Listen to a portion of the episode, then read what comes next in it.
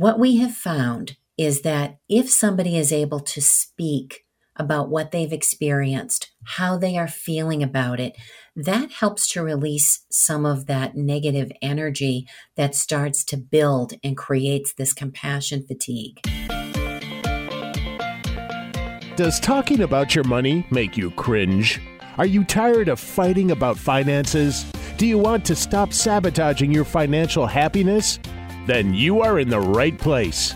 Welcome to Breaking Money Silence, a podcast series aimed at helping all of us talk more openly about money. Your host, Kathleen Burns Kingsbury, is a wealth psychology expert who is doing what she does best speaking about taboo topics. International speaker, author, and founder of KBK Wealth Connection, Kathleen understands money and our relationship with it. Over the past decade, she has empowered thousands of people to break money silence at home and at work. Now, here is Kathleen. This episode is sponsored by Life Transitions by Dr. Amy, helping financial advisors and their clients have deeper, more meaningful conversations so that life changes are better connected to financial plans. To find out more, visit dramy.life. Today on the podcast, I have Angela Sarver. She is the founder of Ellie Blu HR, which is dedicated to bringing human back to the workplace. She has over 20 years of experience advising small business owners on how to manage and maximize talent in their companies to grow revenue, improve operations, and motivate employees. I have known Angela for a little while, and I can tell you that she loves helping small businesses thrive and working with them, especially when they need to outsource their HR services. Today, we are going to be talking about the difference between burnout and compassion fatigue. Welcome, Angela, to the podcast. Hi, Kathleen. Thanks so much for having me. Yes, I guess we have known each other for a long time because we've worked in similar industries in the financial services industry. Um, but recently we reconnected because we both belong to a networking organization called Provisor. So it's really nice to get this opportunity to interview you today. Thank you. And I'm so grateful to Provisors from putting us together again. Yes, me too. Me too, definitely. So, before we get into the topic of compassion fatigue, I've always been curious. Your firm is called Ellie Blu HR, and obviously that is not your last name. So, what's the story behind the name you chose for your firm? Ellie Blu is named for my mother. So, my mom was fearless she was just able to handle any situation she came across. And I thought it would be such a tribute to her to name the firm after her. So that's where Ellie Blu came from. It's a nickname I had for her. And then human resources is what I do. Awesome. Well, what a nice way to pay tribute to your mom. That's really lovely. And I love that she's a powerful woman because a lot of our audience listeners are women in business who are powerful, uh, as well as the advisors that serve them. So, so let's switch gears. Let's get into the topic. Uh, when we talked about having you on the podcast, you brought up the issue of the difference between burnout and compassion fatigue, and that got me really curious um, because this particular episode is part of a series on aging, and we all know that people who are caregivers, people who are either professionally worried about somebody who's a caregiver or a caregiver, you know, directly, that can be very stressful. So part of aging is dealing with that stress. When we think of the workplace, we think of, you know, people burning out. And so we started talking and you said, well, wait a second, there's a difference between burnout and compassion fatigue. So, how did you get interested in this topic and what is the difference between the two? I became interested in compassion fatigue when I was working as a volunteer coordinator and a crisis counselor for a suicide hotline. Shifts were four hours long, and we wanted to make sure that volunteers were in a good place when their shift was done. And the way we did that was just by having a conversation. At the end, to ask, How was your shift? Did you have any particularly difficult calls? Anything you want to talk about? We didn't know at the time that compassion fatigue was the formal word for it, but we understood that in caring for others, there was that possibility of, you know, you have to make yourself vulnerable And we wanted to make sure that people were in a good space when they left. So, what is burnout then? And then let's look at the differences between the two. So, burnout, the World Health Organization, interestingly enough, just updated the definition of burnout, and they refer to it as something that results from chronic workplace stress that hasn't been successfully managed. So, I think it's interesting because compassion fatigue, if we really break out the definition, it's when caring for others hurts the person who's providing the care. Burnout is a response to workplace stress. Oh, interesting. Because, uh, you know, I often kind of lump them together. Now, having been a licensed mental health counselor, having been somebody who worked uh, in the eating disorder industry, loved all my clients, really loved the work. But certainly there was a lot of compassion fatigue because there was a lot of folks that were you know, in pain and you were helping them through that pain. You also got to celebrate their victories as well, which is a little bit different than, you know, being on a suicide hotline, I would imagine. Um, but what industries, other than obviously the mental health uh, counseling industry, is particularly at risk for compassion fatigue? Well, I think first it's always going to be your caregiving industries. So, doctors, dentists, veterinarians, EMS. You know, these people are in caregiving roles. As we start to expand this, I think about other industries where it's kind of obvious teachers who are doing a lot more caregiving for their students, certainly therapists. But here's a funny one 36% of forensic investigators experience some form of compassion fatigue, as do immigration judges. And then I think about financial advisors who often have very long, very deep relationships with their clients and the work they are doing with them and planning as they age and eventually pass away. So it's it's insidious. It works its way in whenever we're caring for others.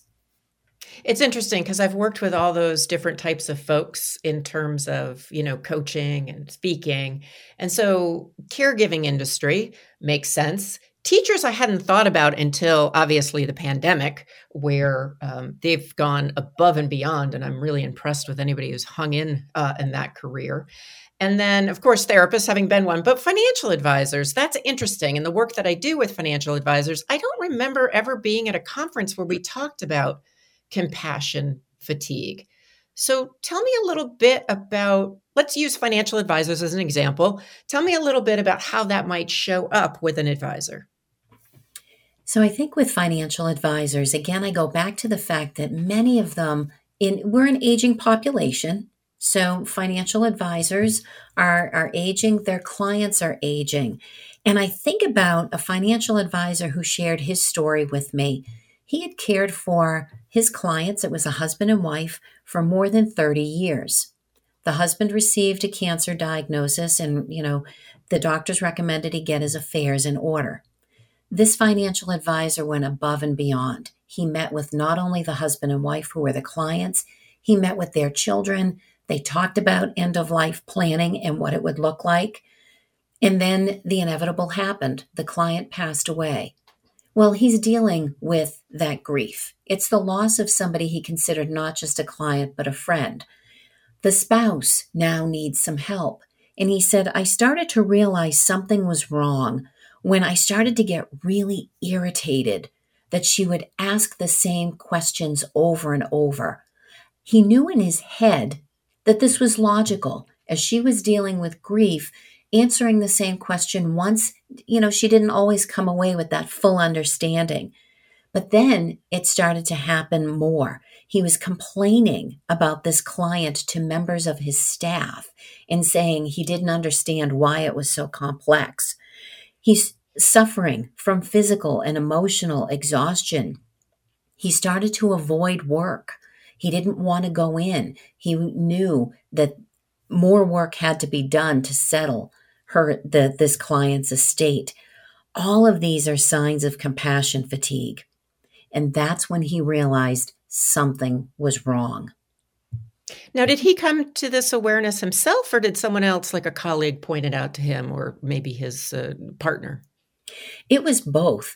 He realized himself that something was wrong, but a staff member actually said to him, It's really unusual for you to complain about a client needing assistance. Is there something going on?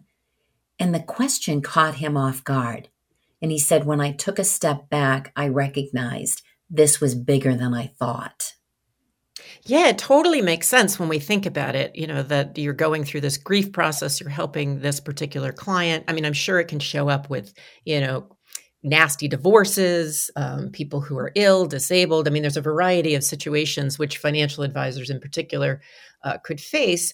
And, and, I often think about it in terms of putting on kind of my coaching and former therapist hat that if you're really that triggered emotionally by a particular client or a situation, it really warrants taking a step back and going, so, okay, so part of it may be the client, but what is this about for me? And it sounds like he was able to do that. And he also had a supportive staff member who could kind of just notice, boy, this is out of character. Exactly. And we don't always have that. And, you know, for somebody, you know, he's very spiritual. And he said, when the thought of even whether it was prayer or gratitude, you know, activities that he would engage in normally, when he stopped wanting to do that, he realized that the exhaustion was much deeper. Yeah, absolutely. It sounds like um, it was important that he get some help. So, we're going to take a quick break. And when we get back, we're going to talk about when you notice compassion fatigue in yourself or someone else, what can you do about it? Whether you're in the financial advising industry or one of uh, these other industries that we mentioned. This is Kathleen Burns Kingsbury. This is Breaking Money Silence. I am with Angela Sarber from Ellie Blu HR, and we'll be back in a minute. Hi, this is Kathleen Burns Kingsbury, and I just wanted to tell you about a new exciting program. It's for business owners. Because many business owners, we spend so much time delivering our products and services, but we fail to set up a system to actually make sure we get paid every month. You deserve to get paid every month. If you broke money silence and you ask for your fee, then it's time to figure out how to put financial policies and procedures in place in your business so you can continue to earn what you are worth. So I have developed a course called It's Time to Get Paid. It takes you through how to contract, how to set up a payment policy, and ultimately how to collect accounts that are past due. So I think you should check it out. It's only $27. It's a great investment for your firm. And if you are new to business or struggling in getting paid what you are worth, then it is time to check out It's Time to Get Paid. Go to courses.breakingmoneysilence.com and check out the details. We are talking with Angela Sarber of Ellie Blu HR about the topic of compassion fatigue. And before we took a quick break, we were talking a little bit about a particular case that she was familiar with that involved a financial advisor.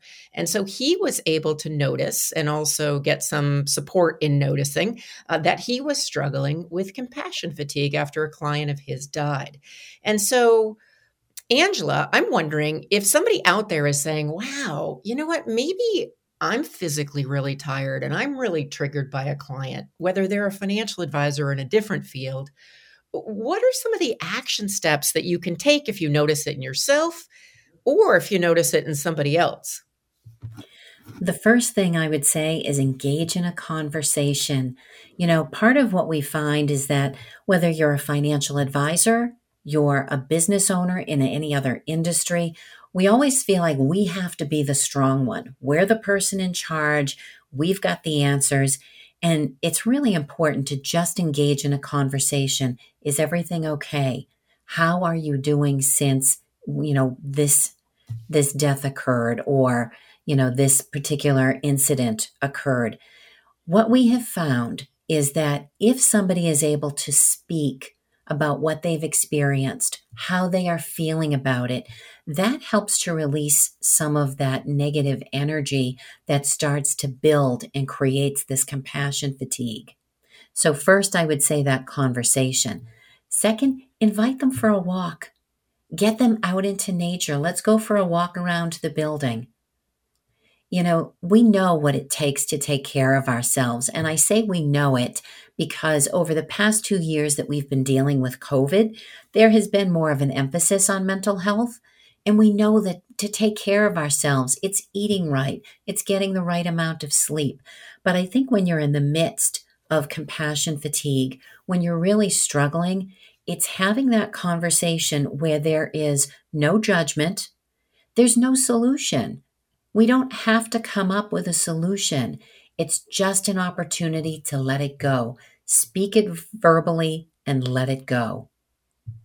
Well, what's interesting about what you're saying is uh, going back to kind of the work that I did in the counseling world, and you may be familiar with this as well, Angela, is that there's concrete research that says if you talk about a traumatic experience, and keep in mind, trauma can be death, grief, caring for somebody who has dementia, you know, th- there's a lot of different definitions for trauma.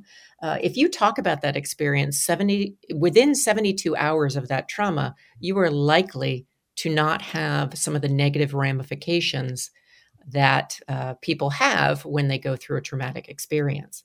So I like this idea of engaging in a conversation. And I guess the part of me, you know, that's the business owner from the business perspective thinks, well, how do people in leadership set up systems in their firm to be able to make sure that these conversations are happening? Now, drawing on your HR consulting uh, hat, are there particular policies are there particular procedures that people can put in place around this topic or is it more just you know you notice it when it comes up and you're in a good culture and people reach out to each other well i think it starts with creating a culture that is open to having these kinds of conversations so for me it's about having regular one-on-one meetings with your employees it demonstrates that you care about them.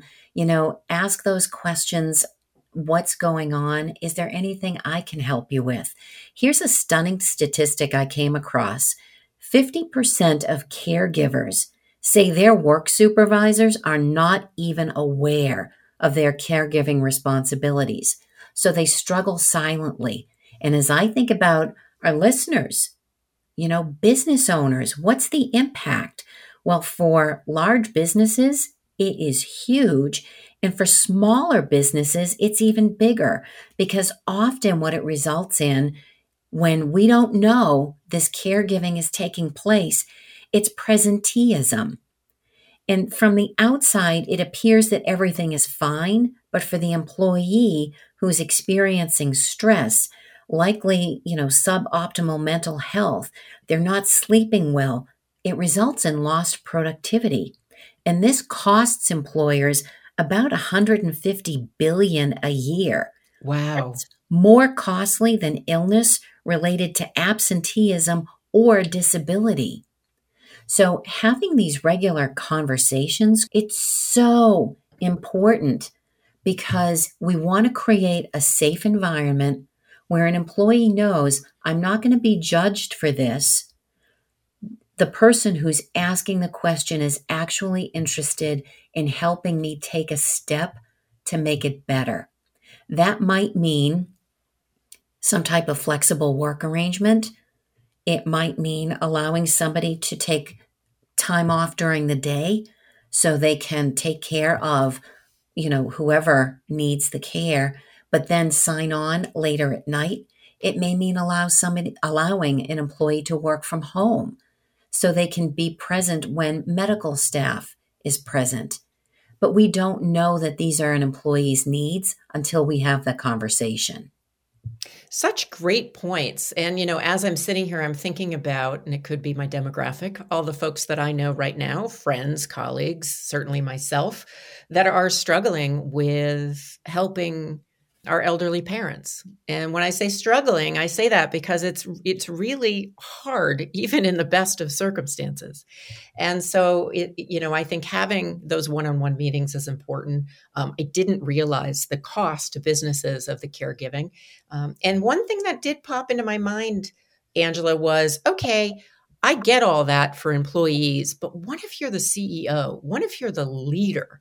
What type of systems can you put in place or, or where can you find some help for yourself? That's a great question. And what's the saying? The CEO's job is the loneliest. Yes. Same when you're a business owner. That's where having a strong support network around you is really important. Sometimes that's a fellow business owner, sometimes it's a spouse, sometimes it is just a you know a long-standing friend. The idea is recognizing that even as a business owner or the CEO, we cannot do it all and it's okay to ask for help. And I think sometimes given our culture and how we were all brought up, business owners, we're expected to know everything and have the solution to everything. When we have a problem, give us a couple of minutes, we'll come up with a solution. This doesn't need that kind of a solution. This needs time. It's that opportunity to step away, and it's recognizing that it's okay to make time for yourself in order to be there for others. Absolutely. And so I'm going to go back as we start to wind down to the financial services industry. It is an industry, obviously, I've spent a lot of years in it. I know your background is HR in the financial services industry, as well as others places. And I have to tell you, it's not a slow down kind of environment, right? It's productivity, efficiency, go, go, go, go, go. And maybe that has shifted and changed a bit um, since the pandemic. But I do think that we need to be talking more about compassion fatigue in the financial world in the at these conferences and so it's really something that i'm kind of putting out there to listeners out there who are uh, in charge of these meetings or who are interested in contacting um, angela maybe to talk a little bit about this at a meeting because i think we need to start with the awareness then set up the policies and then for leaders being okay leaning on a coach leaning on a therapist leaning on somebody for a period of time there is no shame in getting support uh, and I know that for a lot of these industries, it can be kind of a double edged sword when you reach out. So, Angela, I've learned a lot in a short period of time around compassion fatigue and how it is incredibly different than burnout. I'm wondering, as we think about ending this podcast, is there one piece of advice you'd want to leave our listeners with today? What comes to mind for me is when you say yes to others, make sure you aren't saying no to yourself. Make sure you've put yourself first because it's only in caring for yourself that you can truly care for others. I love that. I love that. So tell me, where can people find out more about what you're up to and either have you come in and speak, consult, or I know you're writing about these topics as well? I am. So my website is Ellie Blue, and that's B L U. Skip the E. That was mom's nickname. Ellie Blu. HR.com. And I have a lot of information on there, including some case studies. Excellent. Well, thank you so much, Angela, for breaking money silence with me today. I appreciate you having me. Thanks for letting me highlight such an important topic. This episode is sponsored by Life Transitions by Dr. Amy helping financial advisors and their clients have deeper, more meaningful conversations so that life changes are better connected to financial plans. To find out more, visit dramy.life. Thank you for listening to Breaking Money Silence, hosted by Kathleen Burns Kingsbury, a wealth psychology expert, author, and founder of KBK Wealth Connection. If you like what you heard today, be sure to subscribe on iTunes or your favorite podcast app and leave a review. Also, share this episode with your friends and family. It is a great way to get the conversation started. For more money talk tips and information, or to hire Kathleen to speak at your next event, go to www.breakingmoneysilence.com.